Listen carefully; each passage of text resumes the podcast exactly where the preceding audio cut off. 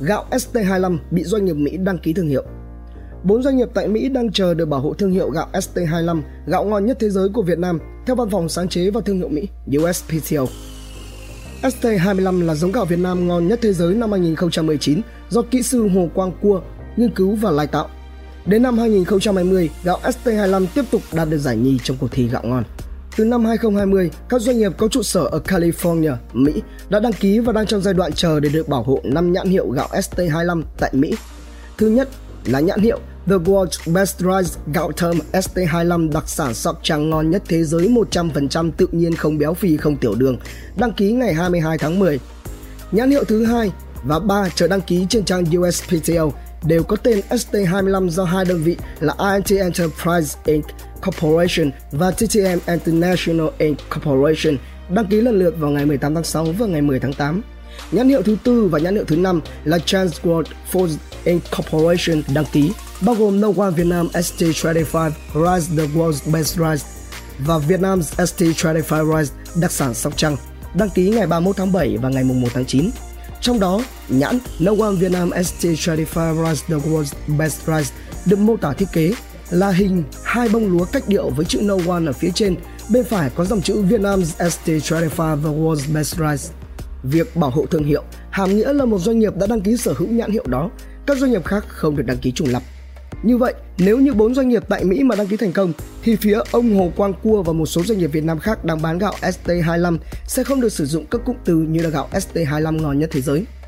Trao đổi với VN Express, ông Vũ Ba Phú, Cục trưởng Cục Xúc tiến Thương mại Bộ Công Thương cho biết hiện nay phía ông Hồ Quang Cua vẫn còn khả năng xử lý vấn đề.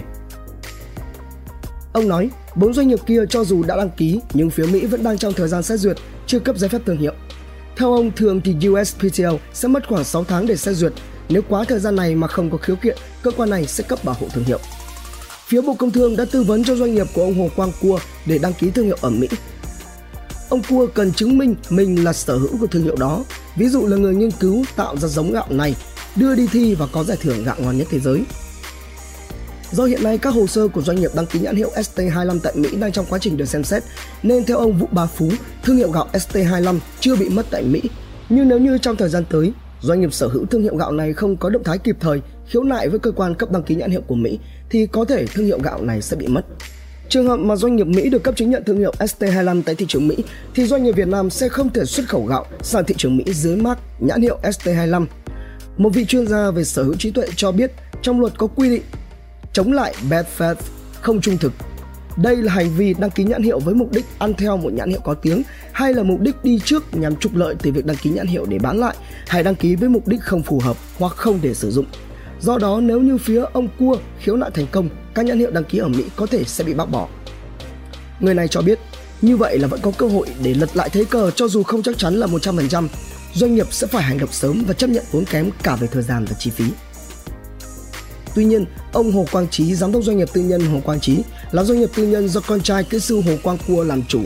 Ông Hồ Quang Cua là cố vấn cho biết, doanh nghiệp không được độc quyền về gạo mà chỉ sở hữu giống lúa ST25. Gia đình nhà ông chuyên cung cấp lúa giống bắt đầu từ tháng 7 2020. Các đơn vị khai mua giống, trồng và cung cấp ra thị trường với nhãn hiệu ST25 gắn với tên doanh nghiệp. Việc đăng ký nhãn hiệu trong vụ việc lần này liên quan đến dấu hiệu nhận biết của hàng hóa, không phải là sở hữu về gạo.